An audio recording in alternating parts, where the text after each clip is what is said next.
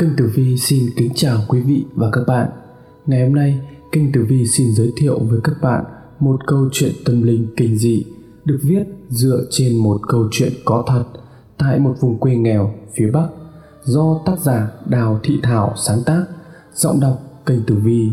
Xin mời các bạn cùng nhau lắng nghe bộ truyện Tiết Cành chó. Chương 1 Ông Suy ngồi cạnh cái giỏ chứa hơn chục con chó đang chen chúc nhau thở phì phì. Ông hút nốt điếu thuốc lá, đợi nồi nước gần sôi để bắt tay vào công việc quen thuộc mỗi ngày. Ông liếc mắt nhìn đồng hồ treo trên tường rồi quay vào trong nhà quát vợ. Gần 2 giờ rồi, ba có dậy không thì bảo, ngủ cái gì mà lắm thế.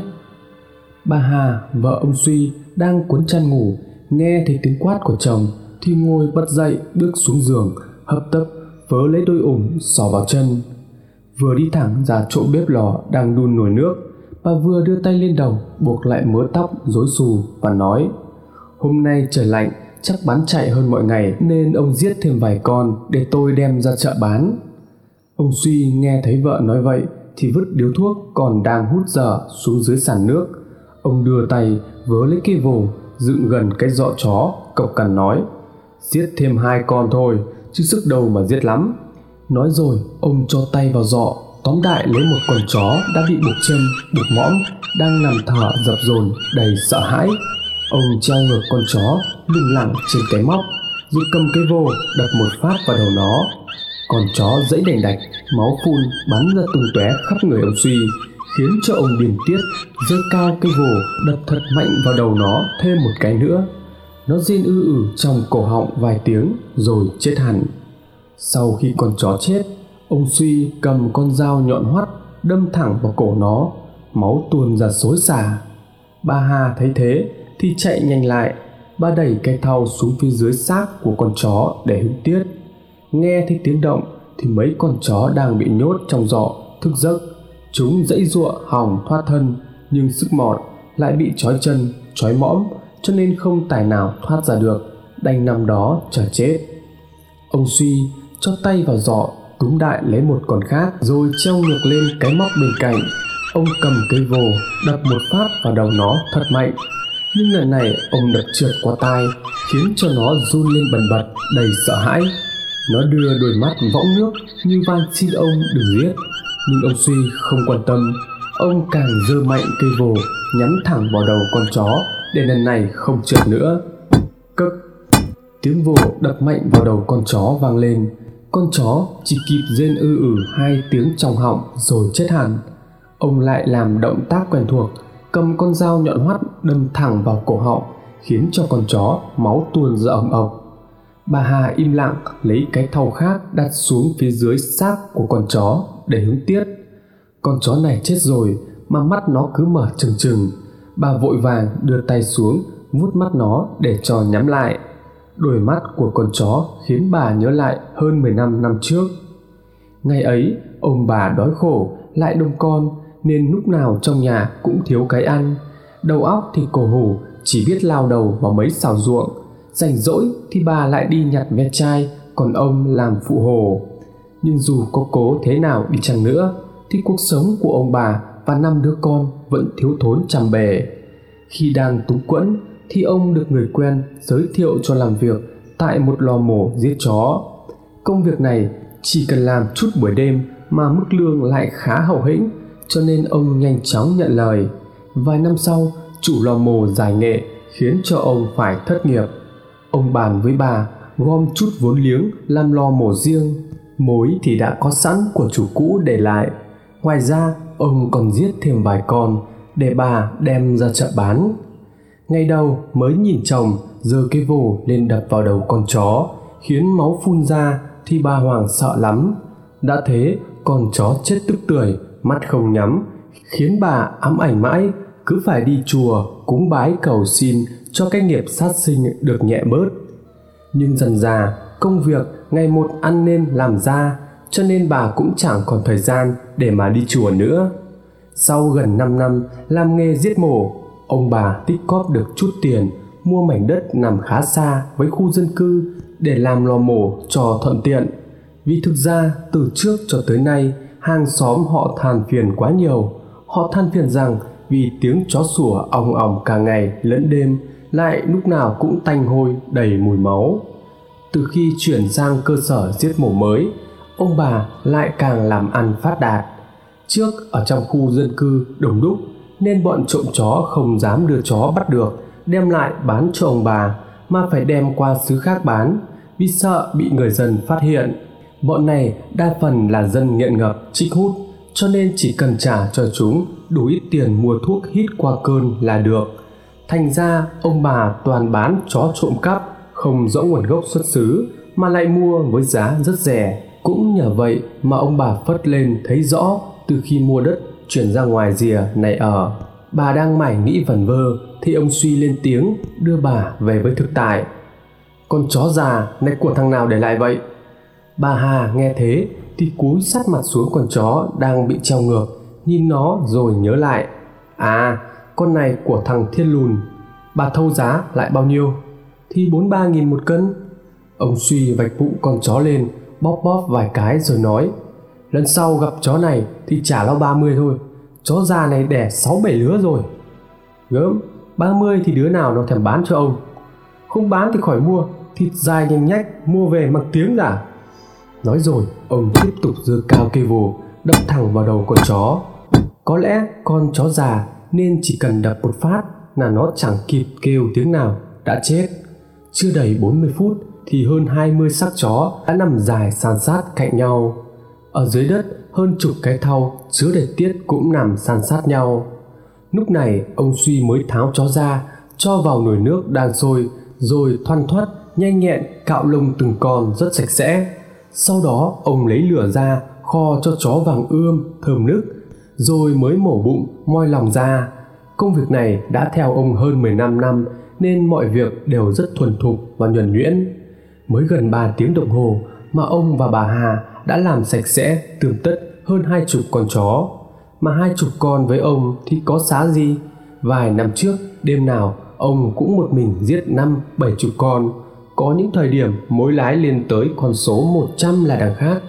Cách thời ấy, dân trí còn thấp, không bị ảnh hưởng nhiều bởi báo đài, nhà nhà ăn thịt chó, người người ăn thịt chó, liên hoan ăn chó, dỗ chạp cũng ăn chó. Vậy mà giờ đây dân trí bị Tây hóa, bọn Tây tuyên truyền nói chó là bạn với người cho nên thành ra người ta mới bỏ bớt cái món khoái khẩu này. Ông Suy ngồi trên bậc thềm rít điếu thuốc lá, châm lửa hút cho ấm thì vừa lúc thương lái rủ nhau kéo đến, người thì hai con, người thì ba con, một loáng chỉ còn lại bốn con để bà Hà mang ra chợ bán. Ông Suy vào nhà dắt chiếc xe máy cà tàng cũ kỹ chuyên để đi buôn chó ra phía trước. Ông đi ra phía sau kéo cái giỏ ở bên trong có chứa bốn con chó đã được làm thịt sạch sẽ để lên cái khoảng trống đằng trước xe rồi quay vào nhà quát vợ. Bà đi nhanh nhanh cơ chân lên đấy, đừng bắt tôi phải đợi lâu. Bà Hà nghe thấy ông Suy nói như vậy thì lật đật chạy ra. Trên tay bà cầm cái lón lá với bịch lá mơ, lít mắm tôm để bán kèm cho khách. Bà khóa cửa rồi, chạy nhanh ra xe, leo lên. Cũng gần 6 giờ sáng, nhưng mùa đông nên trời lâu tò Ngồi sau xe từng cơn gió lạnh ùa về khiến bà co do, tính đưa tay ôm lấy chồng cho ấm.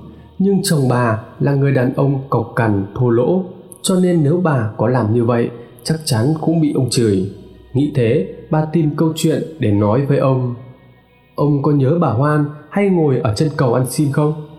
Cái con mụ gù lưng gần 90 tuổi đi gì Tao còn lạ gì Ừ hôm qua bà ấy đang ngồi ăn xin ở chân cầu Thì con chó ở đâu lao vào cắn bà? Khổ thân ra cả Người co lại đúng bằng con chó chứ mấy. Con chó nó khỏe Lôi bà ấy đi cả chục mét mới chịu nhả ra. Lúc ấy trời cũng tầm trưa Mà chẳng có ai đưa bà ấy đi viện Cứ để mặc bà ấy nằm giữa đường.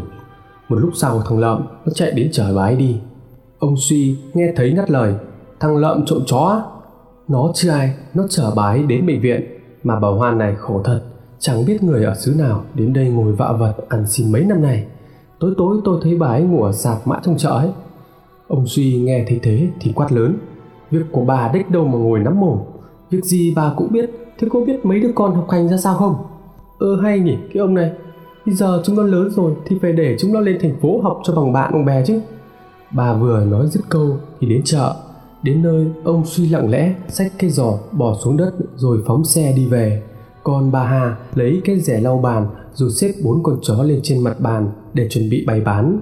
Vị trí bà bày bán là ở ngay chân cầu chợ. Đây là vị trí đẹp nhất mà bà may mắn giành giật được trong một phiên bán đấu giá. Ông suy về đến nhà, lại lao vào làm việc những công việc hàng ngày. Ông đổ nước vào cây nồi thật to, rồi bắc lên bếp đun. Ông vét mớ cơm nguội, trộn chung với vài thau tiết chó và ít muối sau đó, đổ cái thứ tạp nham, cơm với tiết vào chiếc nồi đang đun trên bếp. Chiếc nồi chưa kịp sôi, ông đã khệ lệ, cho lên cái cán đẩy ra phía sau vườn. Đó là cháo, ông nấu cho chó ăn. Sau vườn nhà ông, lúc nào cũng có hơn 100 con chó, được nhốt tầm 10 con chung vào một cái sọt. Ông đi quanh quần, nhòm nhòm xem xét nếu con nào ăn ít hay có dấu hiệu mệt mỏi, bệnh tật thì ông bắt con đó lại cột chân, cột mõm nó vào, rồi để ra một góc, sáng mai giết thịt. Ông đang đi quanh quần, nhìn chó, thì có tiếng người gọi. Ông suy ơi, ông suy có nhà không?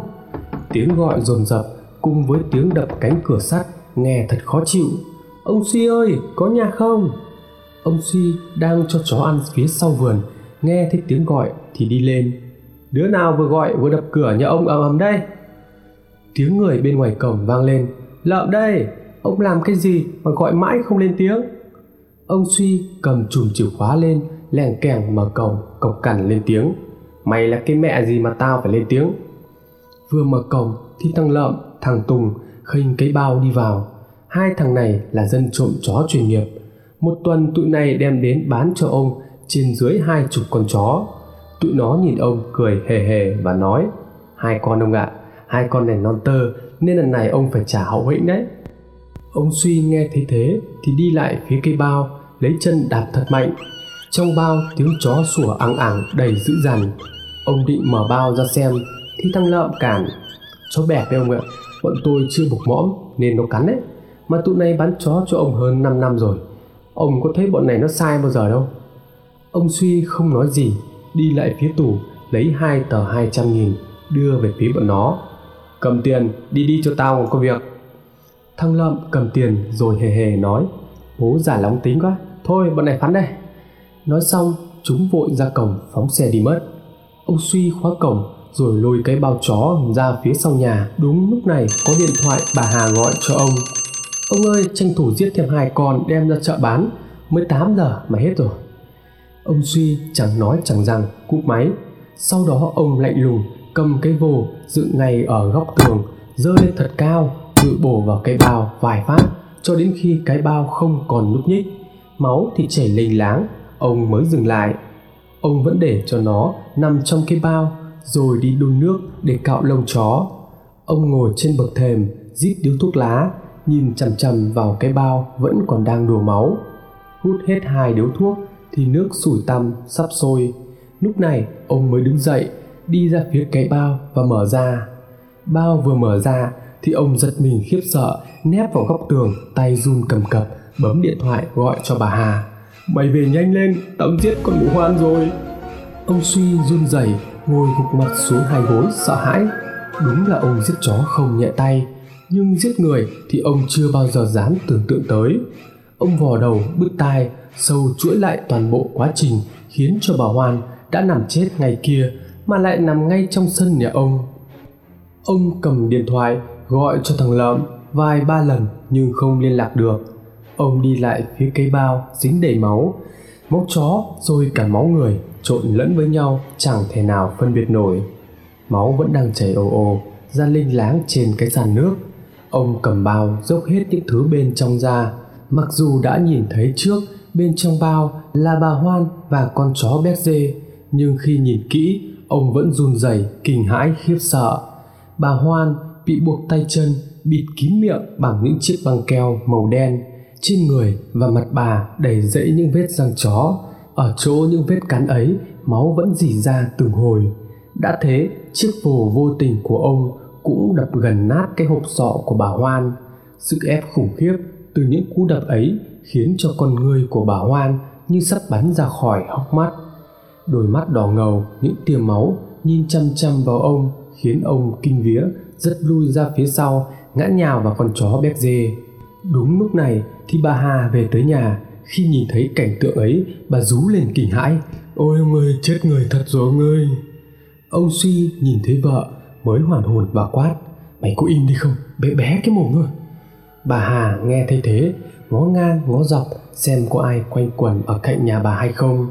Lúc này bà mới hạ giọng, nói nhỏ, nhưng vẫn đầy hoảng thốt sao lại ra nông nỗi này, ông ơi?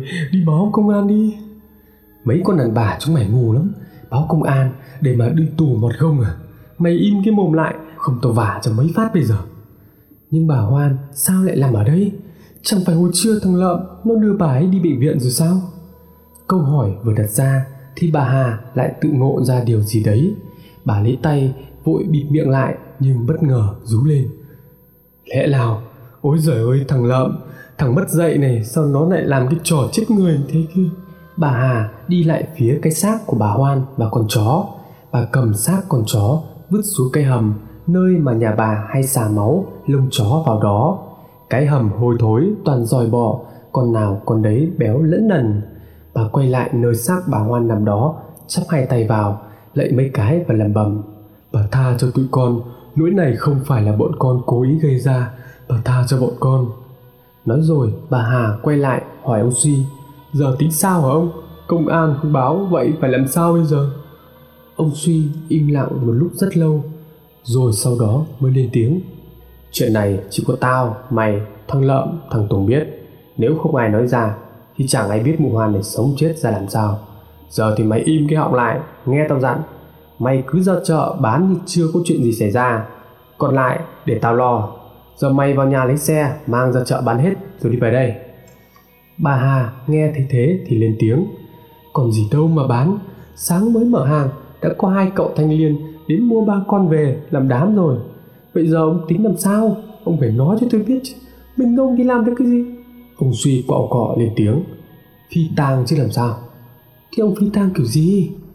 Ông suy nghe thế thế thì lạnh lùng đi thẳng lại chỗ bà hoan đang nằm co quắp ông kéo cái xác của bà ném xuống cái hầm nơi mà bà hà vợ ông mới ném xác con chó xuống. Sau đó, ông mở vòi nước xịt cho sạch sẽ vết máu, rồi đậy nắp hầm lại, đi vào nhà rít vài điếu thuốc bà hà thấy chồng làm thế thì kinh hãi lắm.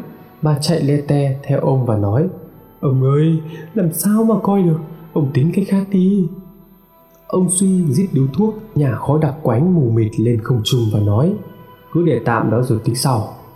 Bà hà im lặng, bà thừa biết cách làm của chồng mình quá tàn ác, nhưng suy đi tính lại thì làm gì còn cách nào. Vì thật ra, người ra kẻ vào nhà bà cũng chẳng ít. Người thì đến chủ chó, người thì đến bán chó, người thì đến giận mối lái, đủ cả. Bà run rẩy thay bộ quần áo, đi lên chùa hối cải, xin bình an cho gia đình. Cả đêm hôm ấy, ông suy, bà hà nằm chằn chọc không sao ngủ được. Hình ảnh co quắp bị trói chặt của bà hoan với thân hình đầy máu cùng cái sọ bị nứt gần như làm đôi và con ngươi lòi ra, đỏ au những tia máu cứ thế hiện về trong trí tưởng tượng. Vừa lúc đó thì đồng hồ điểm một giờ đêm. Để che đậy những tội ác mà mình đã gây ra thì buộc ông bà phải diễn như không có chuyện gì đã xảy ra. Ông suy ngồi dậy gọi vợ, dậy! Bà hà năm đó chỉ trực chồng lên tiếng, thì ngồi bật dậy, bà vẫn làm động tác quen thuộc, đưa tay lên, vén mái tóc rối xù, buộc lại thành bó, rồi run rẩy lên tiếng. Tôi sợ quá ông à cả đêm không ngủ được tí nào. Ông suy tính cái gì thì tính, nhưng để xác bà hoan nằm dưới đó thì tội chết. Hay mình chôn bái ra cái vườn sau, chỗ mấy con chó ấy cái thứ đàn bà đúng là chẳng biết cái gì. Ta gọi là phi tang tức là cho mũi biến mất trên cõi đời này luôn. Chứ mày chôn mụ ở sau vườn, khác gì lại ông tôi ở bụi này. Bà hà nghe chồng nói như vậy thì trong đầu vốn đã rất rối bời, nay lại càng rối bời hơn. Bà chẳng biết nên hỏi chồng câu gì để giải tỏa mọi thắc mắc cho mình. Bà lên tiếng ý ông là sao? Ông suy nghe vợ hỏi thế thì điên tiết chửi, thôi bà im mồm đi, hỏi gì hỏi lắm đã bảo để tao tính vậy nói xong ông và bà đồng loạt mở cửa đi ra phía cây sân. Cái cảm giác lạnh run người vào ban đêm mùa đông, ùa tới, khiến cho bà Hà cò rúm lại. Bà hấp tấp, chạy lại phía bếp lò nhóm lửa. Bà vừa nhóm lửa, vừa nhìn vào cái nắp hầm, nơi chứa xác bà Hoan ở đó, run rẩy lầm bầm trong miệng. Bà tha cho nhà con nhà con không có ý giết bà. Bà sống khôn, chết thiêng, bà hiểu cho bọn con. Rồi bà Hà tiếp tục tìm mấy cái thau bắt đầu phụ chồng hứng tiết chó. Khi mọi thứ đã xong xuôi, bà đi lại phía nồi nước, mở ra để nhúng chó và cạo lông. Bà hà vừa mở vung ra thì vội vàng ném cây vung xuống đất. Và ngồi thụp xuống dưới sàn nước ú ớ hét lên, ôi mèo ơi bà hoan ông suy đang đứng cạnh mấy cái xác chó treo lủng lẳng. Thấy vợ như thế thì chạy lại. Gì vậy? Bà hà không dám nhìn lên cái nồi, bà vẫn ngồi bệt xuống dưới sàn nước, nơi mà máu chó vẫn còn tanh nồng, linh láng ở đó. Bà run rẩy, đưa tay chỉ vào cái nồi nước. Bà hoan bà hoan ngồi trong nồi nước. Ông suy nhìn vào nồi nước đang sôi sùng sục thì điên tiết lắm. Ông kéo bà hà đứng dậy, dí đầu bà về nồi nước mà nói, mày nhìn cho kỹ đi, có cái con mẹ gì đâu. Lúc này, bà hà mới mở mắt, nhìn vào nồi nước rõ ràng lúc nãy, khi mở vung ra, bà thấy bà hoan đang cuộn tròn nằm trong đó. Đôi mắt bà hoan mở trừng trừng với vài con giòi béo nú nần đang chen chúc ngọ nguậy trong hốc mắt còn lại cả ngàn con giòi đã bị nước sôi làm chín nổi lềnh phềnh trên mặt nước. Ấy vậy mà nhìn lại, bà hà chẳng thấy gì ở đó nữa. Ông duy tiếp tục chửi, cái loại đàn bà nhìn gà hóa quốc. Bà hà vẫn còn kinh hãi với hình ảnh hồi nãy nhưng nghe tiếng chửi của chồng, bà lại chấn tĩnh. Bà thầm nghĩ, chắc là do mình hoảng sợ quá, nên bị ảo giác. Trời xế trưa, bà hà đang đứng mời gọi khách, mua nốt miếng thịt chó có thể tranh thủ về nhà ngủ, thì đột nhiên thằng lợm xuất hiện.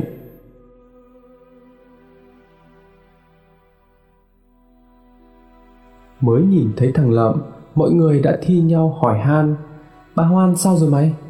Thằng lợm, cười hề hề, chỉ tay về phía bà hà và nói, cái này thì phải hỏi bà hà bà hà hôm qua đến thăm bà hoan đấy. Nghe thằng lợm nói thế thì mọi người quay qua nhìn bà hà, chờ đợi câu trả lời. Bà hà hoảng hốt, bối rối, không phát ra tiếng, chỉ ú ớ lắc đầu. Lúc này, thằng lợm lạ lắm, nó dường như phát hiện ra điều gì đó không đúng ở đây. Lẽ ra khi nhìn thấy hắn bà hà phải chửi bới um sùm thì mới đúng lẽ thường. Tại sao bà hà lại không nói gì? Hay ông suy không nói vụ bà hoan nằm trong bao tải chó cho vợ biết? Nghĩ thế, hắn đi lại sát chỗ bà hà đang đứng. Hắn nhìn chằm chằm vào mắt của bà, rồi đưa tay lên, giữ lấy bàn tay đang cầm con dao run lẩy bẩy, xì sầm vào tay bà. Lẽ nào? À chắc không phải như những gì thằng lợm đang nghĩ trong đầu đâu nhỉ? Bà hà nghe thấy thế, hất tay hắn ra, cố giữ bình tĩnh và chửi. Thằng chó này, mày nói cái gì đấy?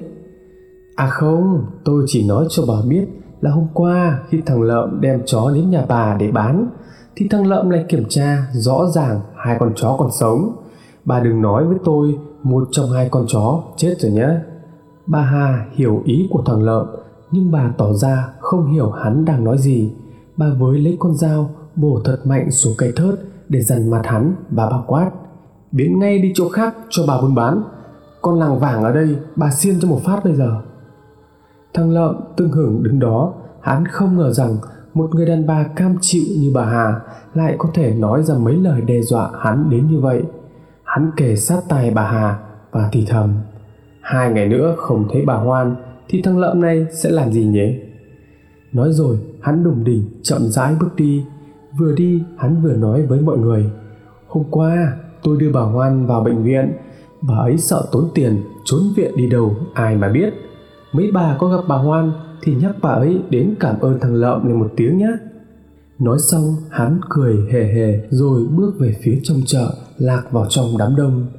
Thằng lợm vừa đi khuất, bà hà cầm điện thoại bấm số của chồng và gọi, ông ơi, thằng lợm mới ở đây, nó nói bóng gió vụ bà hoan tôi sợ nó buột miệng, nói với ai thì ông suy nghe điện thoại của vợ thì mông lung lắm.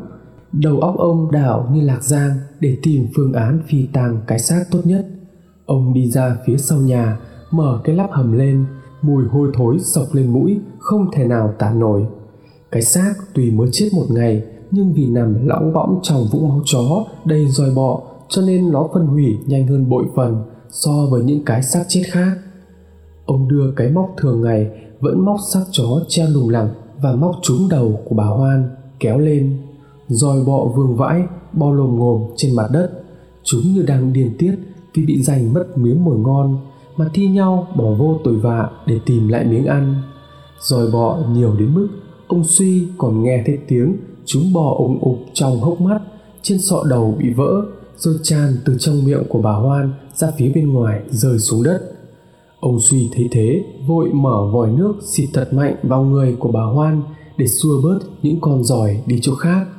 Ông lột quần áo của bà ra, đổ vào đó chút xăng, rồi ném vào bếp lò cho cháy. Ông lấy con dao phay thật to, chuyên dùng mổ bụng chó. Ông dơ dao lên, lọc từng miếng thịt của bà hoan ra. Từng nhát dao bổ xuống thì từng phần thân thể bị tách rời. Sau đó, ông đổ những miếng thịt đã được phanh ra cho vào nồi nước đang sôi sùng sục. Những khúc xương sọ, xương ống thì ông cầm cái vồ đập nát ra rồi cho vào cả cái nồi nước ấy. Sau đó, ông vào nhà múc ít cầm nguội và cho vào đó vài thìa muối. Ông đang nấu cháo thịt người cho chó ăn. Sau đó, ông xì đốt thuốc rít liên tù tì gần chục điếu ngồi đợi cho nồi cháo thật sôi. Sau khi cháo sôi, ông mở cái vung ra thì cái mùi thum thùm tỏa khắp không trung. Đã thế, hai con mắt của bà hoan cùng với vài trăm con giòi nổi lềnh bềnh trên mặt nước. Khi nhìn thấy hai con mắt nổi lên, xém chút nữa ông suy ói ra, nhưng ông nhanh tay đậy cái nắp nồi cháo lại, rồi chạy ngay vào tủ lạnh, lấy vài củ giềng đập nát ra, cho vào nồi, để át đi mùi hôi thối. Sau khi cho giềng vào, mọi thứ đã khá hơn. Ông cho nồi cháo xuống cáng đẩy ra phía sau nhà cho chó ăn. Ông chia những mảng thịt to cho những con chó khỏe mạnh, còn những con già yếu, sắp bị giết thịt thì ông chỉ cho ít cháo loãng. Những con chó mọi ngày rất phàm ăn, hôm nay tự nhiên lại dở trứng, nhìn thấy cháo mà ngoảnh đít không chịu ăn. Ông suy thấy thế điên tiết chửi đồng lên. Cái lũ chúng mày không ăn tao trò chuyện đói hết. Nói rồi, ông bỏ lên trên nhà, lấy xe đi ra chợ đón bà hà bữa cơm trưa đạm bạc của ông suy và bà hà gồm có thịt lợn kho cùng với canh tôm mùng tơi nấu với riêu cua. Cả bữa cơm, ông bà cứ lặng lặng ăn, chẳng ai nói với ai câu nào. Vừa vào miếng cơm vào miệng thì bà hà cảm nhận thấy có cái gì đó vỡ ra bên trong miệng của mình. Cái mùi thối thùm thùm bắt đầu bốc lên. Bà vội vàng nhè miếng cơm ra, rồi lấy đũa hầy hầy tìm xem mình mới ăn phải thứ gì khi tìm thấy thứ mình mới cắn phải, bà vội hét lên ôi giời ơi, tôi ăn phải roi bà hoảng hốt chạy lại bàn với lấy cả nước uống ừng ực. Lúc này, bà mới nhìn quanh căn phòng rồi hét lên lần nữa, ôi ông ơi roi ở đâu, bò vào nhà nhiều quá ông ơi. Những con giỏi béo núc đang trườn mình, bò lồm ngồm đầy trên sàn nhà. Có lẽ cả một trăm con à không, có phải đến vài ngàn con đang thi nhau bò lại phía mâm cơm. Bà hà chạy vội phía góc nhà, lấy cái chổi rào quét đám giòi đó lại thành một đống, rồi lấy giấy châm lửa đốt. Ông suy có phần bình tĩnh hơn, ông vẫn ngồi ăn như chẳng có chuyện gì xảy ra, rồi nói, thì giòi trong cái hầm bò ra, chứ cách con mẹ gì đâu mà sợ. Bà lại đây ngồi ăn cho xong, rồi đi ra cửa hàng mua vài bao xi măng về đây. Tráng lại cái hầm là xong chứ gì? Bà hà nghe thấy thế, đi lại phía mâm cơm, nhưng bà không ăn nổi cơm nữa. Bà cầm tô canh mùng tơi, đưa lên mồm, hút chùn chụt. Đang hút canh thì bà vội vàng vứt cái tô choảng xuống đất hét lên. Ông ơi, trong tô có mắt người. Ông suy nghe thấy hai từ mắt người thì chạy lại, cầm cái tô đã bị vỡ làm tư, nhấc lên kiểm tra. Nhưng chỉ thấy rau và vài miếng riêu cua ở đó. Lúc này, ông mới hàm hàm và chửi còn mẹ mày làm vỡ cái tủ của ông, mày nhìn lại coi, mắt ở đâu ra? Bà hà run lên cầm cập, ngồi bệt xuống đất. Rõ ràng, bà thấy hai con mắt quay mòng mòng nằm trong tô. Hai con mắt ấy trắng đục, đầy những tia máu màu đỏ. Chẳng lẽ bà lại nhìn ga hóa quốc, rồi bà sợ hãi khóc lóc và nói, tôi sợ lắm ông ạ à. hay là tôi với ông ra đầu thú. Lỗi này là mình vô ý thôi, chứ sao thành giết người được? Người đáng chết là thằng lợm cơ mà. Ông suy nghe vợ nói thế thì không cộc cằn đáp như mọi lần. Giọng ông trùng hẳn xuống và nói, tao băm bà ấy ra nấu cháo cho chó ăn rồi.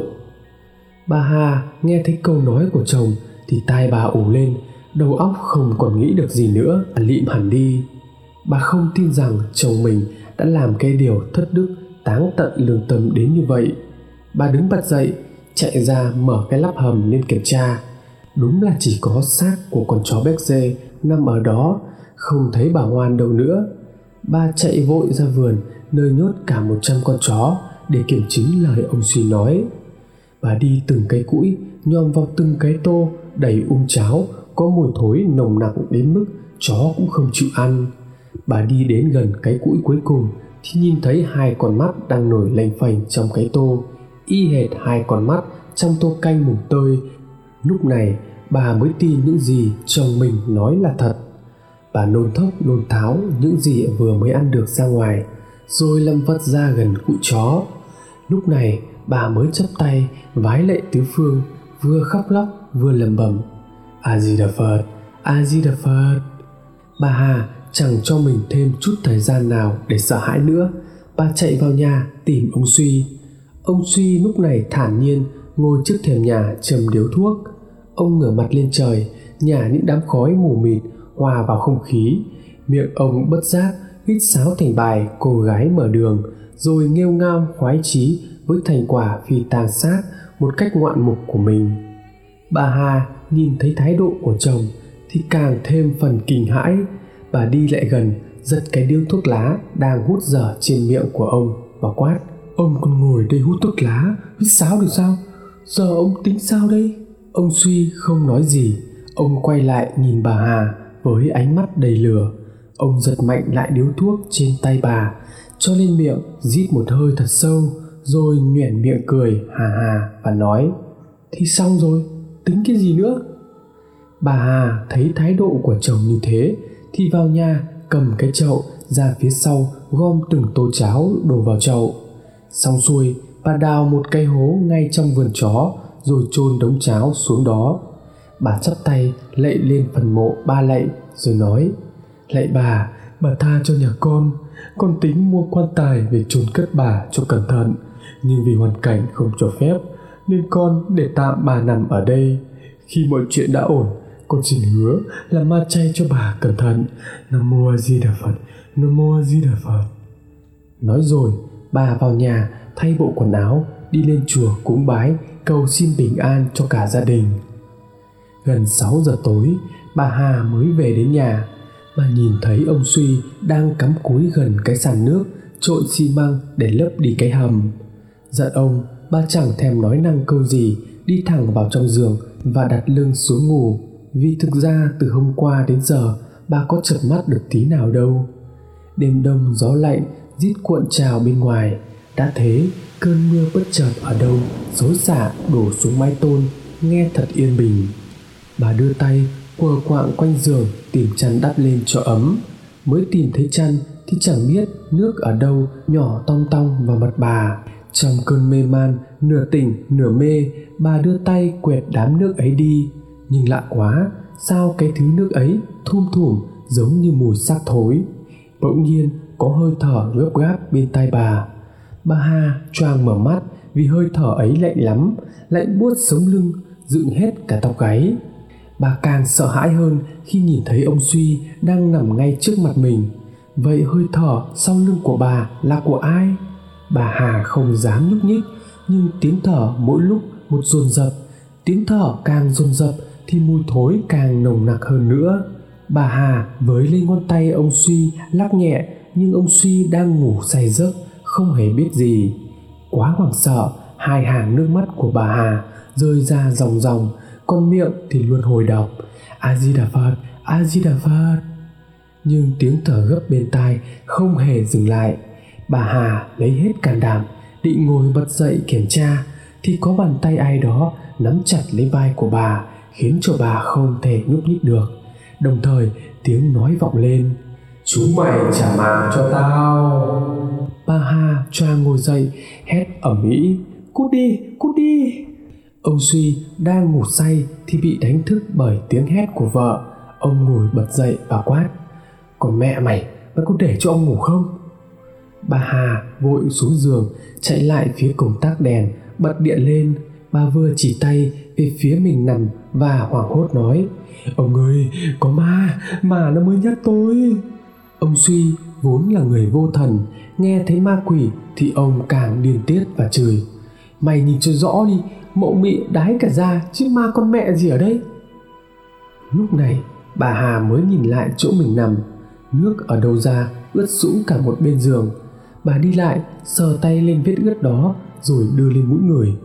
Đó không phải mùi nước đái, mà là mùi xác thối đang phân hủy bên trên đống nước nhầm nhớp ấy, có vài con giỏi đang thi nhau dẫy đành đạch. Bà hét lên, là bà hoan bà hoan về đòi mạng ông ơi! Vừa lúc đó thì đồng hồ báo thức một giờ đêm.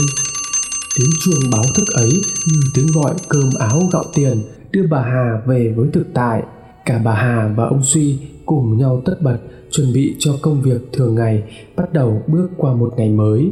Với những bộn bề cuộc sống đã giúp cho bà hà vơi đi phần nào nỗi sợ ma mị mà ba mới vừa gặp phải. Sáng sớm tinh mơ, bà hà còn chưa kịp mở hàng, thì thằng lợm đã cười hề hề, đi tới chỗ bà bán hàng và nói với cái giọng khinh khỉnh. Chào người đẹp. Bà hà cho mày khó chịu và chửi. Mới sáng sớm ra chưa mở hàng, biến đi cho bà còn làm ăn. Thằng lợm nghe thấy bà hà nói thế thì tỏ vẻ khó chịu ra mặt. Nó đập tay xuống bàn một cái thật mạnh và quát lớn, vợ chồng chúng mày đang thách thức tao đúng không? Nói rồi, nó quay sang hàng thịt lợn bên cạnh gọi to, cô thơi thịt lợn ơi, cô có muốn nghe một bí mật to đùng về bà hoan không nhỉ? Nghe thấy thằng lợm nói thế, bà hà vội hạ giọng, mày cần gì thì đến nhà tao nói chuyện, chứ đừng đứng ở đường xá thế này không tiện. Thằng lợm nghe thấy vậy thì nhẹ giọng nói, đấy, nói vậy có phải đẹp gái hơn không? Thôi, đêm nay thằng lợm đến nói chuyện với ông bà sau vậy. Ông bà đại lợm đến rồi hãng ngủ nhé. Nói rồi, thằng lợm xỏ hai tay vào túi quần, đùm đỉnh bước đi. Bà hà chẳng còn tâm trí nào mà buôn bán nổi nữa. Bà đi đi lại lại trong cái gian hàng bé tí, bẻ ngón tay kêu tành tạch, suy nghĩ về việc của thằng lợm bà chưa dám nói chuyện hồi sáng gặp thằng lợm cho ông suy biết, vì bà biết chồng mình là người nóng tính lỡ chẳng may ông suy điên tiết lên, đi tìm thằng lợm nói chuyện thì lộ hết mọi sự. Vừa đúng lúc đó, có tiếng chuông điện thoại của ông suy gọi. Bà hà vừa nhấc máy thì nghe thấy giọng thoảng thốt của ông suy mày về nhanh lên, tao giết thằng lợm rồi.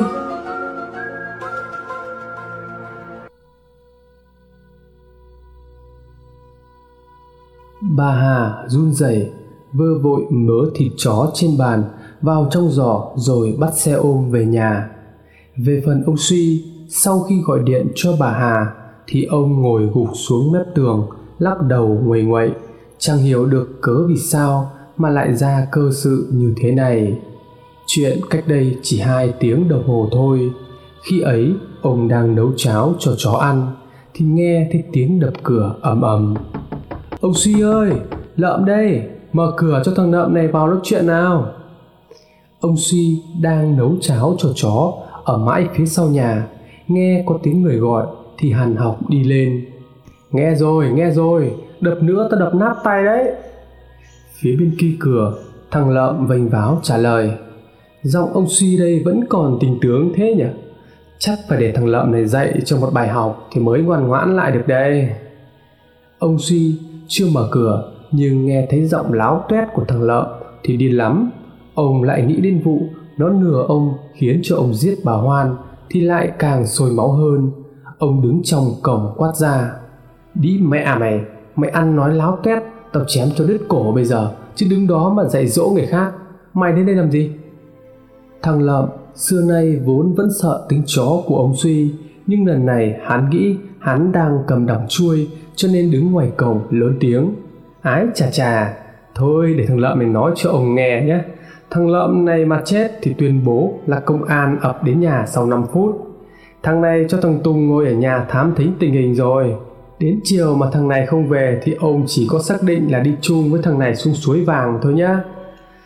Ông suy nghe thấy thế thì điền tiết lắm.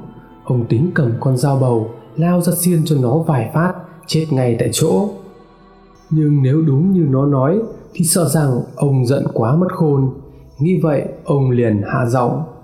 Thôi, tao điền là điền cái vụ mày bẫy tao, Cho bà Hoan vào trong cái bao tải giả chó. Chứ xưa nay tao với mày có xích mích gì đâu mà căng. Vừa nói, ông Suy vừa cầm chùm chìa khóa, len keng mở cổng.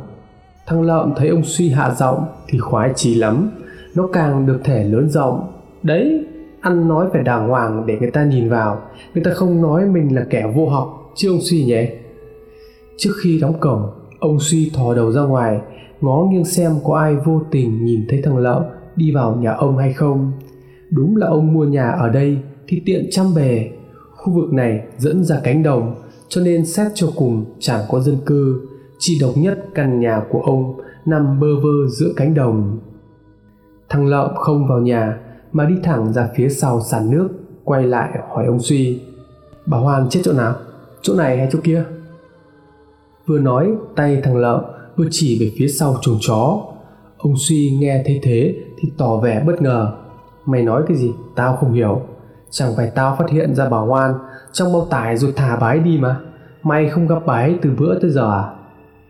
Thằng lợm nghe thấy thế thì cười hô hố lên. Ấy ấy, ông đừng diễn, đừng giả tạo với nhau thế chứ ông suy. Thế thì khó nói chuyện lắm. Để chứng minh cho tôi không giả tạo thì tôi kể cho ông nghe vụ của tôi trước nhé ba ngày trước, tôi vã thuốc. Không nói thì chắc ông cũng biết tôi nghiện ma túy phải không? Mặt ông suy lạnh tanh, không nói năng câu gì. Thấy thế, thằng lợm tiếp câu chuyện. Lúc đấy vã quá, tôi với thằng tùng đi quanh quẩn, xem có trôm chỉa được cái gì đem đi bán hay không. Vì thật tình mà nói, chó bây giờ cũng cạn kiệt hết rồi, chẳng còn gì để bắt.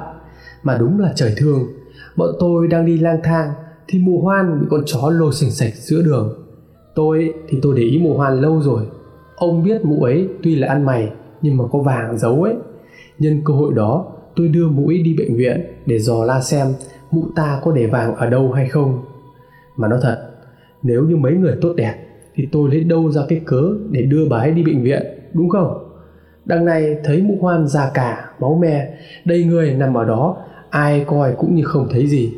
Cái lúc mà gần đưa mũ vào viện tôi có hỏi mũi ấy là tiền vàng, mụ giấu ở đâu? Ấy thế mà mũi khăng khăng không nói. Tôi điền tiết, tôi lôi mũi ra đồng mà vả cho vài phát. Thế là mụ khai, ôi mẹ ơi, nói thật với ông là nếu như mụ hoan mà không khai ra chỗ cất giấu vàng, tôi đố ông tìm được đấy. Mụ cất ở trong chu quần. Đấy, nói già mà con lẫn nổi đâu. Đến khi mụ đau quá, không chịu được thì mới dứt đứt chùn quần, nôn ra hai chỉ vàng. Nhưng mà khổ thân lúc này mụ lại yếu quá, thở không ra hơi, nên bọn này mới nghĩ ra cách là bắt chín con chó cắn mụ đem nhốt chung với bao tải, rồi mang bán cho ông đấy. Ông suy ạ. À. nói đến đây, thằng lợm cười khà khà khoái chí, còn ông suy vẫn giữ nét mặt lạnh như tiền. Ông lên tiếng hỏi, thế giờ mày muốn gì? Thằng lợm cười hề hề và nói, từ từ đã, chuyện đã hết đâu. Nói rồi thằng lợm háng giọng một cái thật to rồi tiếp tục câu chuyện. Sau khi cầm 400 nghìn của ông, bọn này có đi chơi thuốc ngay đâu. Bọn này lán lại, đu ngay lên cái kẽ hở, nhòm vào nhà ông xem ông làm gì. Ôi mẹ ơi, ông cầm cây vô, ông bổ cái bao đến là ác ồn luôn đấy ông suy ạ. Ông nghĩ mà coi, người ta già cả gần 90 tuổi mà ông cầm cây vồ ông đập như thế thì sao mà sống nổi nữa ông suy? Ông suy nghe thấy giọng diễu cợt của thằng lợm thì điên máu lắm. Ông nắm chặt tay, tức giận toàn đấm cho nát mặt thằng lợm thì vừa lúc đó nó lại lên tiếng. Tôi bảo này nhá, giờ ông đưa cho tôi 100 triệu rồi tôi tự chọc mù mắt mình cũng được. Tôi hứa tôi sẽ giữ kín chuyện này cho đến khi làm xong mồ. Ông suy nghe thấy lời đề nghị của thằng lợm thì nhếch mép cười. tao thì lấy đâu ra 100 triệu đưa cho mày? Nói thật với mày, nhà tao chẳng bao giờ có quá 10 triệu cả. Mày nghĩ thử coi, năm đứa con đều ăn học trên thành phố, hai vợ chồng tao mai lưng ra làm còn chẳng đủ, thì lấy đâu ra mà có 100 triệu? Thằng lợm nghe thấy thế thì đanh sắc mặt lại. Nó vừa bước ra cổng, vừa đi, vừa nói, Ông không phải nhiều lời. Tôi cho vợ chồng ông cái hẹn 12 giờ đêm nay, Lo cho đủ cho tôi 100 triệu. Nếu không sáng ngày mai, Công an sẽ ập đến bắt ông đấy ông Suy ạ. À? à mà nói để cho ông Suy biết nhé Sáng ngày hôm nay tôi gặp vợ ông ở chợ. Vợ ông đã đồng ý cuộc hẹn này rồi. Vừa dứt câu nói, Thằng Lợm quay lưng bỏ ra phía cổng. Còn về phần ông Suy, Ông tiện tay vớ lấy cái móc nhọn dùng để móc con chó. Và cũng mới hôm qua thôi, ông dùng để móc đầu bà hoan từ dưới hầm lôi lên. Ông chạy lại phía sau thằng lợm bổ một phát thật mạnh vào đầu nó. Thằng lợn bị cái móc cắm thẳng vào cuống họng. Nó không kêu lên được tiếng nào, nhưng vẫn chưa chết hẳn. Ông suy thấy thằng lợn chưa chết. Ông say máu, lôi nó lại phía sàn nước, treo ngược nó lên trên cái dàn móc treo chó. Ông cầm cây vồ bột thẳng vào đầu thằng lợn ba cái, khiến cho máu bắn tung tóe vương vãi khắp nơi. Ông suy không dừng được bản thân mình lại. Ông cầm con dao bầu, chọc thẳng vào cuống họng thằng lợn sau đó, ông đá cái thau xuống phía dưới xác của nó để hữu tiết cách ông giết thằng lợm y như cái cách ông giết một con chó tàn bạo và dã man. Thằng lợm chết rồi, chết y như một con chó. Bà hà về đến nhà, nhìn thấy xác thằng lợm chết lùng lẳng như con chó, thì ngồi bệt xuống vũng nước. Hồi đêm qua, mưa vẫn còn đọng lại. Bà quay lại hỏi ông suy bằng cái giọng chỉ to hơn tiếng thì thầm một chút sao ông lại giết nó? Ông suy lạnh lùng đáp, nó tống tiền tao, đòi 100 triệu. Bà hà nghe thấy thế, nét mặt giãn ra hẳn. Bà quay lại nhìn xác thằng lợm chết quá thảm mà dùng mình hỏi tiếp, giờ phải làm sao hả ông? Bà hoan thì còn giấu được, chứ thằng lợm sao mà giấu? Cái này là giết người đấy ông ạ. Ông suy trầm ngâm châm điếu thuốc đưa lên mồm rít một hơi hết gần một nửa ông nhìn chằm chằm vào xác của thằng lợn mà bất giác dùng mình vừa lúc đó có tiếng điện thoại réo rắt ông suy và bà hà nhìn nhau rồi cùng nhìn về hướng chiếc điện thoại trong túi quần của thằng lợm ông đi lại phía xác của thằng lợm cho tay vào túi quần móc ra chiếc điện thoại Nokia đầy cũ. Bên trên màn hình ghi tên cuộc gọi đến, em Tùng. Ông Suy hoảng sợ đánh rơi chiếc điện thoại xuống đất, khiến cho chiếc điện thoại vỡ ra từng mảng. Ông quay lại nói với bà Hà, là thằng Tùng, nó biết thằng Lợm đang ở đây, nó cũng biết là tôi giết bà Hoan. Nghe thấy ông Suy nói thế, bà Hà sợ lắm, bà đưa ánh mắt thâm quầng, hốt hoảng thốt lên Trời ơi, còn thằng Tùng nữa thì phải làm sao? Đầu óc ông Suy lúc này quay cuồng lắm. Ông không biết rằng mình sẽ phải làm gì để cho mọi thứ được ổn thỏa. Ông đi lại phía bà Hà, ngồi xuống, đặt bàn tay lên bàn tay đang run rẩy của bà Hà và nói Mày đi ra đóng cổng, đừng để cho ai vào nhà, để tao phi tang xác của thằng lợn." Bà Hà nghe tới hai từ phi tang thì liền làm xoài ra đất Bà đưa ánh mắt liếc nhìn xác của thằng lợn đang bị treo lủng lẳng và hỏi Phi tang thế nào ông? Ông Suy không dám nhìn thẳng vào mắt bà Hà trả lời Làm giống mụ hoan. Bà Hà nghe thế thế thì đặt bàn tay còn lại lên tay của ông Suy và nói Thế tôi với ông cùng làm cho nhanh. Nói rồi bà ngồi bật dậy chạy ra cổng cài chốt cửa phía trong. Chẳng biết lúc này bà đang nghĩ gì mà lại hớt hải chạy vào nhà nói với ông suy Ông ơi, ông ra ngoài bấm cái khóa cho người ta nghĩ mình đi vắng rồi ông trèo vào cho yên tâm nhé. Đang trong lúc hoảng loạn, ông Suy nghe bà Hà nói như vậy có lý, ông liền đứng dậy rửa sơ chân tay cho bớt vết máu của thằng Lậm bắn tung tóe khắp người. Ông đi nhanh ra phía cổng bấm chốt, đang định trèo tường nhảy vào nhà thì thằng Tùng đi tới Thằng Tùng nhìn thấy ông Suy ngoan ngoãn lên tiếng chào Cháu chào chú ạ à. Ông Suy nghe thấy tiếng thằng Tùng thì có phần thất hồn. Ông hắng giọng lấy lại nét bình tĩnh, trả lời À chào cháu. Thằng Tùng vốn là người học hành cao, Nhưng vì lỡ bước vào con đường nghiện ngập Mà phải bám lấy thằng Lợm để kiếm thuốc chơi qua ngày. Thằng Tùng nhìn ông Suy từ đầu tới chân, Rồi bất giác hỏi, Chú mới giết chó hay sao mà người nắm máu vậy chú? Ông Duy nghe câu hỏi bất ngờ thì cười xề xòa và nói Ừ chú mới giết thêm hai con để đem cho mối. Mà cháu đến đây có việc gì không? Thằng tùng nhanh nhẩu đáp dạ cháu đến tìm anh lợm anh ấy nói với cháu đến nhà chú có chút việc. Ông suy nghe thấy vậy, tỏ vẻ bất ngờ hỏi lại, thằng lợm đến tìm chú à? Sáng chú mới lu bù giết chó, đem đi bỏ mối. Rồi chú ngồi nhà ông bạn uống vài chén rượu, giờ mới về về đến nhà lại không thấy chìa khóa đâu, lại phải trèo tường vào cháu ạ. Thằng tùng nghe thế vậy thì sinh nghi. Ông suy nói đi giao chó mà không thấy xe đâu. Nghĩ vậy, nó vặn lại. Chú đi giao chó mà không đi xe à? Đầu óc ông suy đào thật nhanh để tìm phương án. Ông cười hề hề thì đây, uống có vài chén mà ông bạn của chú nhất định không cho chú đi xe về. Ông ấy bắt phải đi xe ôm về, cháu ạ bà hà đứng bên trong cổng, nghe cuộc nói chuyện giữa ông suy và thằng tùng thì toát hết cả mồ hôi hột. Bà chạy vội ra phía sau, đỡ xác của thằng Lợ xuống. Nhưng sức của bà vốn quá yếu, không tài nào đưa xuống được. Bà vội vàng cầm con dao phay dơ lên thật cao và chặt mạnh vào mắt cá chân của thằng lợm để cho cái xác rơi xuống. Bà dơ con dao bổ vào chân của thằng lợm gần chục phát thì cái xác rơi xuống sàn nước còn đôi bàn chân thì vẫn đang treo lủng lẳng trên cái móc.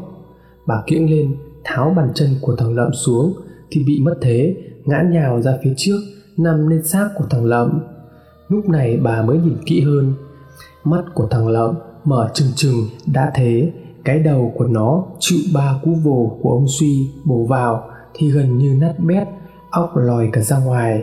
Bà hoảng sợ ngồi bật dậy, tránh xa ánh mắt trừng trừng của thằng lợm vừa lúc này, ông suy đi vào. Ông nhìn thấy xác của thằng lợm đã được bà hoa đưa xuống thì bất ngờ lắm.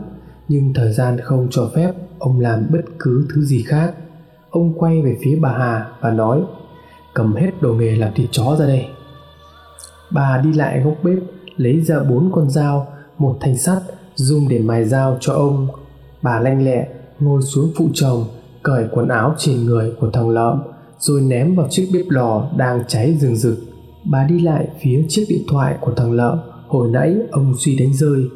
Bà nhặt từng mảnh, ném vào bếp lửa để thiêu rụi hết mọi thứ về thằng Lợ. ông suy thì thản nhiên, ngồi mài bốn con dao cho thật sắc. Mỗi lần thử xem dao đã sắc hay chưa, ông đều lấy ngón tay của thằng lợm đem ra xén thử. Thử bốn lần dao thì bốn ngón tay của thằng lợm bị đứt rời sau khi mọi thứ đã ổn thỏa ông mở vòi nước xịt thật mạnh vào xác của thằng lợn, sao cho sạch sẽ nhất. Bà hà đứng cạnh thấy chồng bài bản quá thì lên tiếng. Nhanh đi ông còn xịt nước làm gì? Ông suy nãy giờ đang mơ màng ông bị thói quen dẫn lối tưởng rằng mình đang chuẩn bị mổ bụng chó. Nghe thấy tiếng nói của bà hà ông giật mình trở về thực tại. Ông cầm con dao nhọn hoắt cắm thẳng vào lồng ngực của thằng lợn mổ xuống tận rốn. Ông cho tay vào trong ổ bụng đã bị mổ của thằng lợm, cầm tim, gan, phèo, phổi kéo thẳng một đường đưa ra ngoài.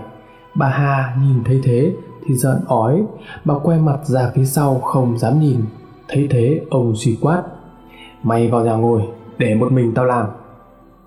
Bà hà nghe chồng nói vậy thì đứng lên, đi lại phía bếp lò, mở nồi nước ra kiểm tra sắp sôi hay chưa ông suy thấy thế thì nói, đun nước làm gì? Nó có bị thối như bà hoan đâu mà nấu cháo. Bằm nó ra, ném sống cho bọn chó ăn cho nhanh. Bà hà nghe thấy thế, đi lại phía góc tường, cầm cái vồ ra phía sàn nước, rửa sơ qua rồi hỏi, thế còn bộ lòng thì sao hả ông?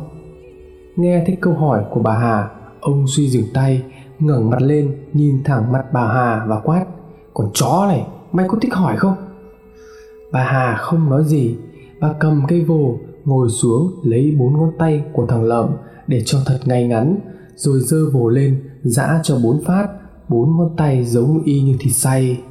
Sau đó, bà đi ra phía sau nhà, ném đại vào trong chuồng chó, xem có con nào ăn hay không. Mấy con chó đang nằm trong cũi thở hổn hển, thấy miếng mồi thơm ngon ném vào, thì tranh nhau cắn xé bốn ngón tay bốn ngón tay ném vào, chưa đầy hai giây, đã hết. Bà hà thấy thế, tươi tỉnh nét mặt ra. Bà đi lại phía ông suy đang hùng hục dốc đến đoạn xương sườn và nói, bọn chó nó ăn ông ạ. Ông suy nghe thấy thế, càng nhanh tay hơn. Ông cầm con dao, bổ thật mạnh xuống đùi của thằng lợn chưa đầy 5 phút, hai cây đùi đã được giã thành bốn khúc. Từ háng xuống đến gối, từ gối xuống đến mắt cá chân sau đó, ông lấy con dao nhọn róc thịt ra thịt, xương ra xương. Phần thịt thì ông bỏ vào máy, xay ra cho thật nhuyễn. Còn phần xương, ông lấy cây vồ đập ra cho thật nát. Bà hà ngồi phía sàn nước, nhìn chăm chăm vào bàn tay lanh lẹo của ông suy, thì bỗng nhiên nổi hết gai ốc. Đột nhiên, miếng tủy trong xương chịu sức ép khủng khiếp từ cú vồ của ông suy bắn thẳng vào mặt của bà hà. Bà hà hoảng hốt mở vòi nước vã thẳng vào mắt. Mắt bà đau nhói, giống như có xương nhọn găm vào. Bà hét lên, mù mắt tôi rồi, ông ơi! Ông suy không quan tâm, ông vẫn để tâm vào việc phân xác của mình. Bà hà dụi mắt liên hồi, đang dụi thì bà ngã người ra sau, hoảng hốt. Bà hoan!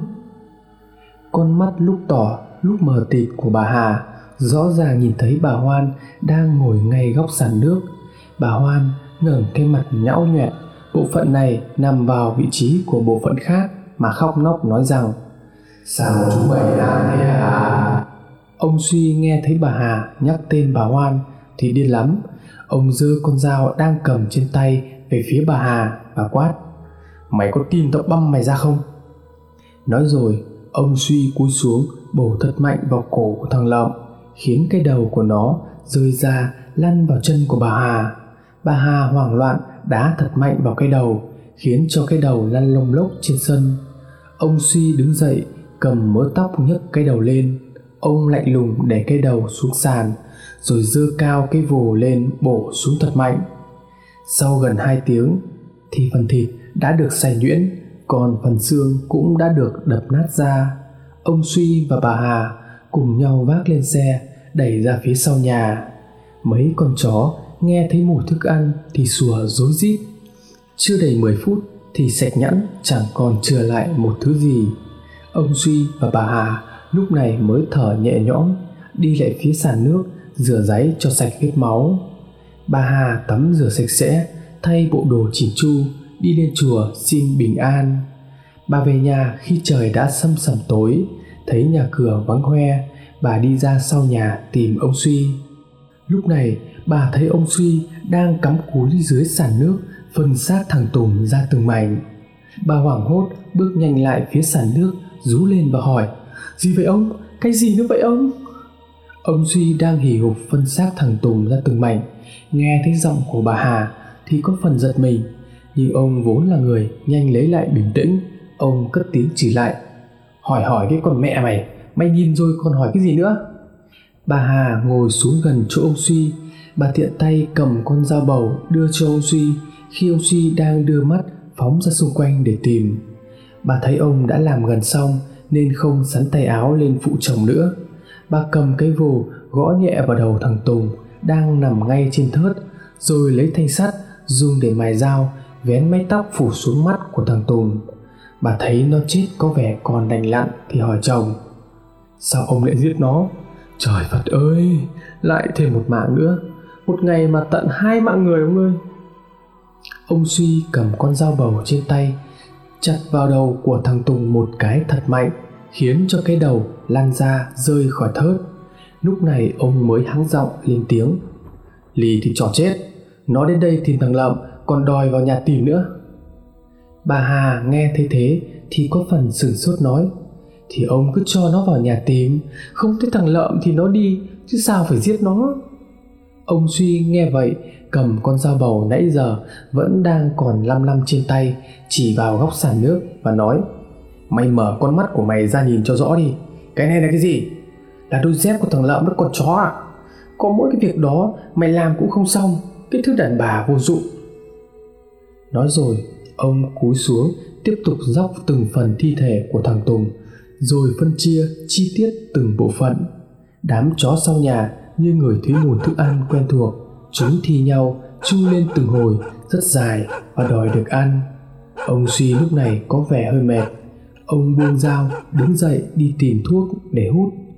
Ông ngồi trên bậc thềm, nhìn xuống đống thi thể nhão nhoẹt với cái sàn nước ong óng đầy máu, khiến ông tự nhủ bản thân mình. Vậy là xong, không ai thêm nữa ông ngồi rít thuốc trầm ngâm nhớ lại. Thang tùng lúc vào nhà ông, nó vẫn vô cùng ngoan ngoãn và lễ phép. Sau khi nó nhìn thấy đôi dép của thằng lợm ánh mắt nó lóe lên đầy nghi ngờ. Nhưng nó vốn là người có học thức, không bao giờ bộc trực, nói ra điều gì nguy hiểm đến bản thân. Ánh mắt nó chỉ lóe lên sự nghi ngờ trong vài giây, rồi tản lờ ra chuyện khác. Nhưng nó đâu ngờ, chỉ trong tích tắc ấy nó cũng không thể nào che giấu được thái độ của nó qua cặp mắt tình tường của ông suy. Ông suy chẳng nói chẳng rằng, đi lại phía kệ dao ông rút ra con dao bầu nhọn hoắt mới được mài sẵn để đêm nay giết chó.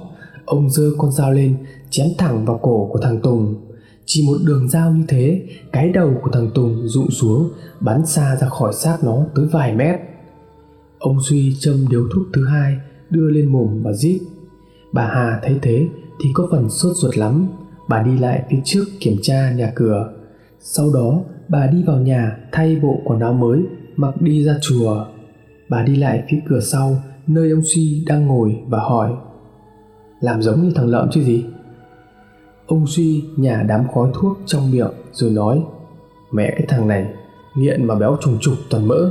Lọc mỡ ra thôi cũng đủ bã cái tay rồi. Bà hà nghe ông suy nói vậy cúi xuống phía sàn nước, cầm cái kéo lên, liếc liếc vài cái cho thật sắc. Sau đó, bà cầm cái kéo, xén từng mớ tóc của thằng tùng. Ông duy ngồi trong hiên, nhìn bà hà làm vậy thì thắc mắc, mày làm cái gì vậy?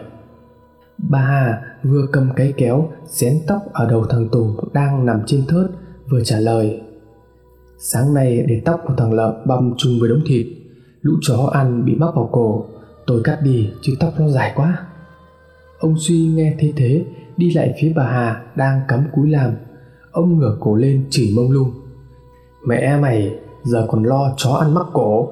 Mày cầm cái đầu biến ra ngoài kia để cho tao làm việc.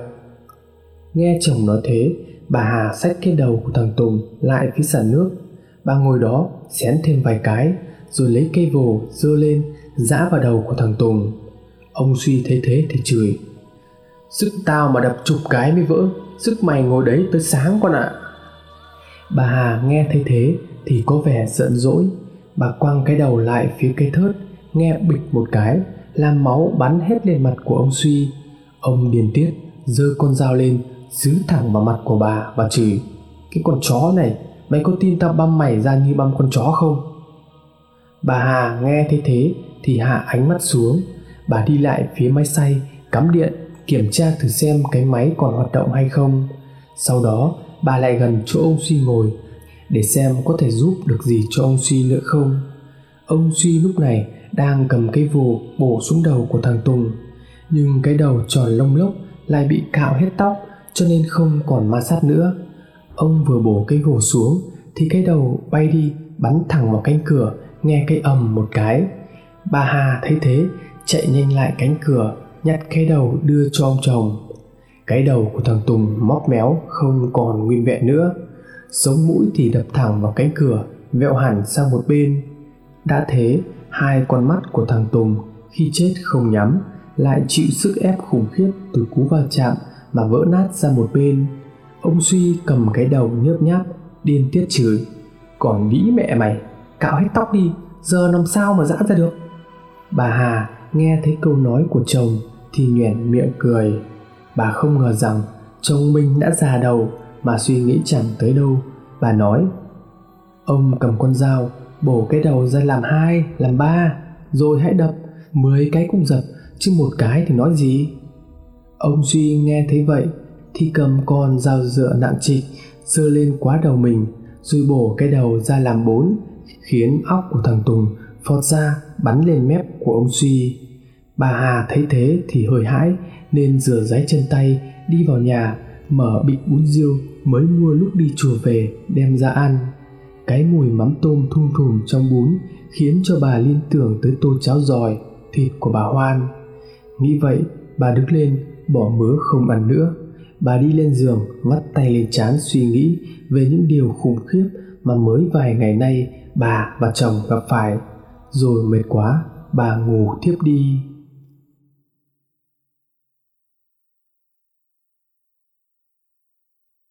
Trong cơn mê man, nửa tỉnh, nửa mê, bà hà thấy mình lạnh run cầm cập. Đã thế, mùi lông chó, cứt chó ở đâu pha vào mũi, khiến bà không tài nào thở được. Tai bà lại như đang nghe thấy tiếng ai thì thầm to nhỏ. Bà choàng mở mắt thức giấc. Bà vừa mở mắt, bà giật mình kinh hãi khiếp sợ khi nhìn thấy thằng lợm và thằng tùng đang ngồi ngay trên đầu giường cạnh chỗ ông suy. Thằng tùng thì bóp miệng ông suy ra để cho thằng lợm đút cái gì đó vào miệng của ông. Ông suy đang dãy giụa chống trả, nhưng vô cùng bất lực. Bà hà thấy thế, ngồi bật dậy. Bà hất tung cái thứ trên tay thằng tùng rơi xuống đất. Vừa lúc đó, thằng tùng, thằng lợm đổ dạp xuống đất, biến thành những thứ nhớp nháp, tạp nham như một đống thịt bị xay nhuyễn, trộn chung với máu. Chúng cười một nụ cười âm vang như ở mãi dưới địa ngục vọng lên rồi trườn ra phía sau nhà. Bà hà sợ quá, hét lên, chúng mày cút hết đi! Dưới ánh đèn hiên mờ tỏ chiếu lại, bà trồm người dậy, nhòm xuống đất để xem chúng nó đã đút cái gì cho ông suy ăn. Bà hoảng hồn khi thấy đó chính là tô cháo lởm chởm toàn roi và bò đã bị vỡ tan. Cùng với đó là hai con mắt người đang di chuyển quanh những miếng sành vỡ. Đã thế, ngay trong vũng nước nõng bõng con thấy miếng da đầu dính đầy tóc màu bạc đang nằm bùng beo ngay đó. Bà hoảng hốt nhận ra đó chính là tô cháo thịt bà hoan. Bà toan hét lên gọi chồng thì giật mình tỉnh giấc. Ông suy đang nằm quay lưng về phía mình, ngủ ngon thì nhẹ nhàng nói thầm trong lòng. Ôi, mày quá, thì ra mình là mơ.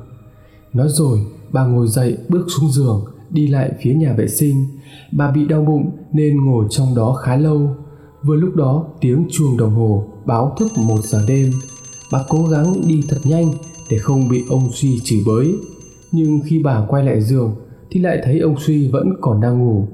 Bà lấy làm lạ vì bà biết tính chồng mình, nghe thấy tiếng chuông báo thức lúc một giờ đêm thì không bao giờ ông ngủ mê mệt như vậy.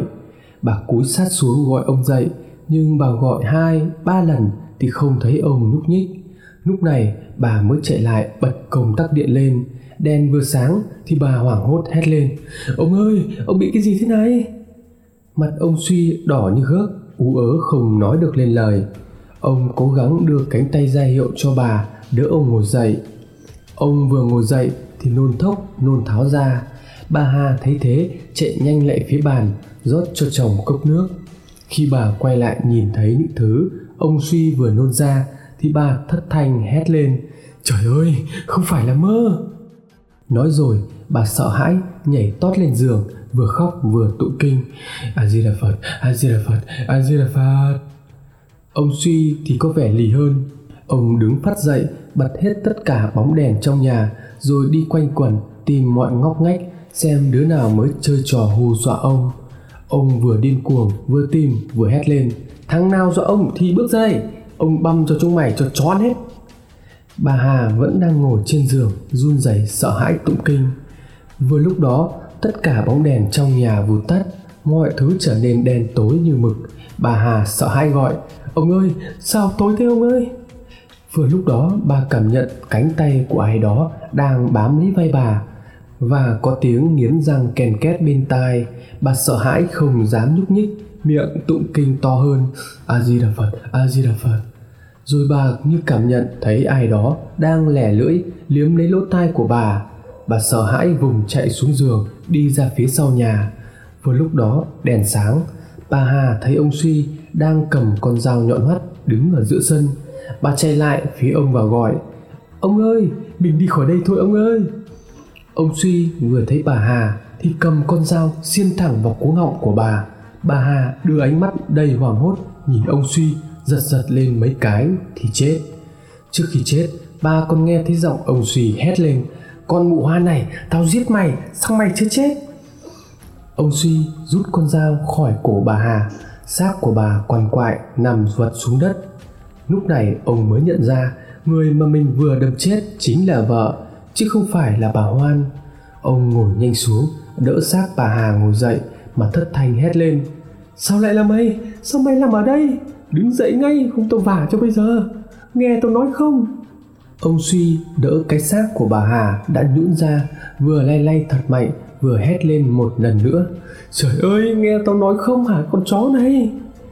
Xác của bà hà vẫn nằm bất động ở đó máu ở cổ phun ra chảy ướt đẫm vạt áo của bà và cả của ông suy. Cái chết tức tuổi ấy khiến mắt của bà không thể nào nhắm được lúc này, đồng hồ báo thức điểm 1 giờ 30 phút đêm. Chính tiếng chuông báo thức ấy đã đưa ông về với thực tại, về với bản chất của một người đàn ông nóng nảy, ngang tàn. Ông đứng dậy, vác xác của bà hà ra sau vườn, cạnh mấy cái chuồng chó. Sau đó, ông đậy xác của bà bằng cái bao tải màu trắng xám, rồi đứng lên, đi vào phía trong nhà, chuẩn bị công việc hàng ngày. Ông treo con chó lên móc rồi giơ cây vồ lên cao, định rằng sẽ làm một phát thật mạnh vào đầu của con chó. Nhưng bỗng nhiên con chó nhìn ông nhoẻn miệng cười. Nó cười giọng điệu của một con người, khiến cho ông sợ hãi, ngồi bệt xuống đất, bò lùi vào trong mé tường. Con chó mỗi lúc cười một to hơn. Lúc thì biến thành bà hoan, lúc lại như thằng lợm, khi lại biến thành thằng tùng ông suy sợ hãi, ôm đầu hét lên, tất cả là tại chúng mày, tại chúng mày hết. Nói rồi, ông say máu, đứng dậy, hét lên một tiếng, chết hết đi. Rồi ông giơ cái vồ, đập vào đầu con chó, một cái thật mạnh, khiến máu phun ra. Lúc này, ông cầm con dao lại gần con chó để chọc tiết, nhưng vừa cắm con dao vào cổ thì nó lại biến thành bà hà, vợ của ông bà hà đưa ánh mắt ong ống nước và nói, sao ông giết cả vợ mình vậy, ông suy ơi? Ông suy hoảng sợ, rút con dao, rồi ôm ghì lấy con chó và khóc.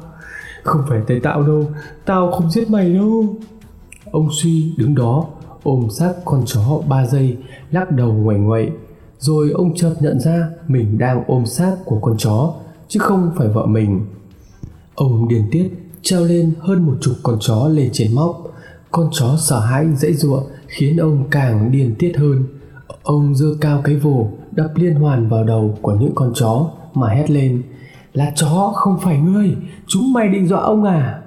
Ông suy chỉ dừng lại khi máu chó bắn phọt lên người ông, bắn cả vào mắt ông, khiến mắt ông cay xè. Ông đứng dậy, hùng hục làm tiếp theo quán tính và thói quen, không để những ảo giác đeo bám ông nữa. Ông nhúng chó vào nồi nước sôi rồi lấy ra khò cho chó vàng ươm. Lúc này ông quên mất rằng vợ mình đã chết. Bất giác ông quay lại nói, mày mang đồ nghề đây cho tao. Rồi ông chẳng thèm nhìn lấy một cái, chỉ giơ tay đón lấy những gì vợ mình đưa cho ông. Nhưng lần này thì khác, ông giơ tay lên đợi dao hơn cả phút mà không thấy vợ mình đưa lại cho mình. Ông nhăn mặt khó chịu và quát, con chó này mày lúc này ông mới tưng hừng chợt nhận ra vợ mình đã chết rồi. Ông tự đứng dậy, đi lại kệ, rút ra con dao nhọn hoắt. Ông đi lại phía con chó đã được thui vàng ươm, cắm con dao vào lồng ngực con chó. Đầu óc ông lúc này ma mị lắm, chẳng thể nào nghĩ nổi việc gì nữa. Ông đang mổ bụng cho chó, thì nghe thấy tiếng nói thì thầm bên tai. Sơ dao lên cổ đưa dao lên cổ ông nghe theo giơ con dao lên cổ mình. Lúc này tiếng nói lại tiếp tục vang lên. Cắt cổ mày đi cắt thật mạnh vào nhanh lên ông suy giơ con dao lên lấy đà để cắm dao vào cổ mình. Vừa lúc đó có tiếng người ngoài cổng vang lên. Chị hà ơi có chó chưa? Câu nói vừa dứt ông suy tỉnh lại. Ông kinh hãi giật mình ném con dao xuống đất. Ông không hiểu nổi tại sao ông lại đang cầm con dao kề lên cổ của chính mình. Ông đang hoang mang tột cùng thì bỗng nhiên tiếng nói ngoài cổng lại vang lên. Anh suy ơi, có chó chưa? Ông suy đứng bật dậy, chạy nhanh ra cổng và nói, sao hôm nay đến sớm vậy? Mới thui thôi, chưa kịp mổ. Sớm đâu anh, giờ hơn 5 giờ rồi còn gì? Ông suy lúc này mới ngó mắt vào trong nhà nhìn đồng hồ. Đúng là hơn 5 giờ thật. Ông đưa tay thoăn thoắt mổ bụng con chó bà hàng mối ngồi nhìn ông làm thì hỏi, ơ, chị hà đâu anh? Sao hôm nay anh làm một mình vậy? Ông suy ngẩng mặt lên, vừa cầm con dao cắm vào bụng con chó, vừa trả lời à chị đi hà nội chơi với mấy đứa. Chúng nó bận học không có thời gian về quê, nên bà ấy đâm ra nhớ ấy mà. Sau khi mối lái đã tới lấy hết chó, ông suy vội vàng thay quần áo, lấy xe đảo ra chợ một vòng một phần ông muốn ra đó để nếu ai hỏi gì về vợ thì ông sẵn tiện lấy đại ra lý do nào đó để người ta không thắc mắc về sự vắng mặt của bà Hà trong buổi phiên chợ. Phần khác, ông muốn ra đó nghe ngóng tình hình của bà Hoan, thằng Lợm, thằng Tùng coi thế nào. Quả nhiên, đúng như ông dự đoán, ông đang đứng ngay dưới chân cầu, hy hục dựa chân trấu xe để mua mấy quả trứng vịt lộn về ăn, thì bà Thơm hàng thịt lên tiếng hỏi. Bác Duy ơi, sao bà Hà hôm nay nghỉ chợ thế? Ông Suy vẫn giữ nét mặt cau có như mọi khi, quay lại trả lời. Nó nói nó nhớ con nên đòi đi Hà Nội thăm mấy đứa. Bà Thơm nghe thấy thế thì cười to. Khiếp, đi vậy chắc ông nhớ bà chết lắm nhỉ. Bà Thơm vừa nói dứt câu thì mấy người bạn hàng cười rố lên với nhau. Ông Suy thấy không ai nhắc đến bà Hoan, thằng Lợm, thằng Tùng thì mừng thầm trong lòng. Ông xách ba quả trứng vịt lộn về, vứt bừa vào góc bếp, rồi đi ra phía sau nhà. Ông mở cổng chuồng chó, đi lại gần chỗ xác bà Hà, rồi lật lại cái bao tải màu trắng xám đang đậy lên xác của bà. Bà Hà đã nằm chết ở đó, với ánh mắt vô hồn mở trừng trừng. Ông suy thấy thế thì có phần hơi giật mình. Ông cúi xuống xốc bà lên vai, vác ra chỗ sàn nước. Ông đi qua mấy cái chuồng chó thì đột nhiên bị một con chó thò mõm ra cắn phập vào chân của ông. Ông Duy bị giật mình thì đá bay cái cũi lăn đi mấy vòng rồi mới dừng lại. Những con chó trong chiếc cũi khác thấy vậy thì thi nhau cắn càn như sắp phát điên lên. Ông Duy sôi máu lắm, ông ném xác bà Hà xuống ngay chỗ sàn nước rồi cầm cái vồ đi ra sau nhà quát lên. Lũ chúng mày thích làm phản phải không? Nói rồi, ông đi lại từng cái cũi, cầm cái vô đập thật mạnh vào đó. Mấy con chó hàng máu, chúng như muốn phá cái cũi ra, lao ra để ăn thịt ông Suy. Ông không dừng lại, ông đi lại phía cái cũi hồi nãy, có con chó mới cắn ông. Lúc này, ông Suy như biến thành một con quỷ dữ. Ông lôi từng con một ra mà cầm cái vô đập chết ngay tại chỗ. Sau rồi, ông chỉ vào gần trăm con chó còn sống và hét lên con nào còn sủa, tao giết ngay con đó. Mấy con chó sợ hãi giành nhau nhét mình vào tận sâu trong cũi. Quả nhiên, gần một trăm con chó im bặt, không dám lên tiếng. Lúc này, ông suy mới đi lại cái sàn nước. Ông lật xác của bà hà nằm ngửa lên, rồi cởi quần áo của bà ra. Vừa lúc này, ngoài cổng có tiếng gọi, anh suy, chị hà có nhà không? Ông suy nghe thấy tiếng gọi ngoài cổng vọng vào thì giật mình luống cuống ông vác xác của bà hà, ném ngay ra vườn, chỗ mấy cái chuồng chó, rồi khóa cổng phía sau lại, đi lên phía trước. Ông vừa mở cổng, vừa hỏi, ai đấy? Em trình đây, trình công an xã mà. Ông suy nghe thấy ba từ công an xã thì có phần hơi giật mình. Đầu óc ông lúc này rối bời, vì thực ra từ trước cho tới nay, ông chẳng bao giờ giao lưu với mấy người này cả. Họ đến đây làm gì? Lẽ nào ông lại bị lộ rồi sao? Ông suy run giọng hỏi. Có, có có chuyện gì thế anh chị? Em có chút việc đến nhờ anh. Ông suy toát hết mồ hôi hột. Ông run rẩy mở khóa cổng. Khi mở cổng ông thấy có một mình cậu trình lại không mặc quân phục thì ông nhẹ giọng nói à mời cậu vào nhà uống nước. Cậu trình không khách sáo cậu ta vừa ngồi xuống bàn là đi thẳng ngay vào vấn đề. Dạ chẳng là có chuyện này em muốn nhờ anh giúp nhà em có nuôi hai con chó cảnh mà nuôi chục năm rồi nên nhà em quý lắm. Bỗng nhiên đêm qua bị bọn trộm chó bắt mất cả hai con. Nhà em ai cũng đau buồn nên thành ra em phải đi tìm. Mà tính ra thì trong xã mình chỉ có ba lò mổ chó. Hai lò kia em đến kiểm tra rồi không có anh ạ, chỉ có lò nhà anh thôi. Anh cho em tìm lại chó. Nếu tìm được thì em đền bù anh gấp 5 gấp 10 con chó cũng được anh ạ. Ông duy nghe thấy thế càng hoang mang hơn vì cái xác của bà hà, ông ném ngay ở phía cổng ra vườn. Chỉ cần mở cửa ra là có thể nhìn thấy bà nằm ngay ở đó. Ông đan tay vào nhau, dối bời, tìm cách để cậu trình không đòi ra phía sau nhà tìm chó. Ông nói, chú tả hai con chó cho tôi xem nào, để xem có có không. Cậu trình nghe thấy thế thì nhiệt tình tả dạ một con chó là giống nhật, lông màu xám cho, nặng khoảng tầm 9-10 cân thôi còn con còn lại là giống chó lai với phú quốc lông tam thể nặng khoảng 15 16 cân anh ạ. Ông Duy nghe thấy thế thì trầm ngâm nhớ lại rồi vỗ tay vào đùi cái đét khiến cậu Trình mừng rỡ ra mặt. Cậu ta hớn hở hỏi: "Có hả anh? Mày có anh ạ?" Nhưng ông Suy lại hạ nét mặt xuống, buồn rầu và nói: "Nói thật với cậu là hồi đêm qua có hai cậu thanh niên đến bán cho tôi hai con chó giống y như cậu tả. Tôi thấy hai con chó đó già, yếu, thế nên sáng sớm nay tôi mang đi thi rồi, cậu ạ." Cậu Trình nghe thế thế hoảng hốt lắm. Liệu có khi nào anh nằm không anh? Ông suy quả quyết. Tôi chắc mà không bao giờ lầm được.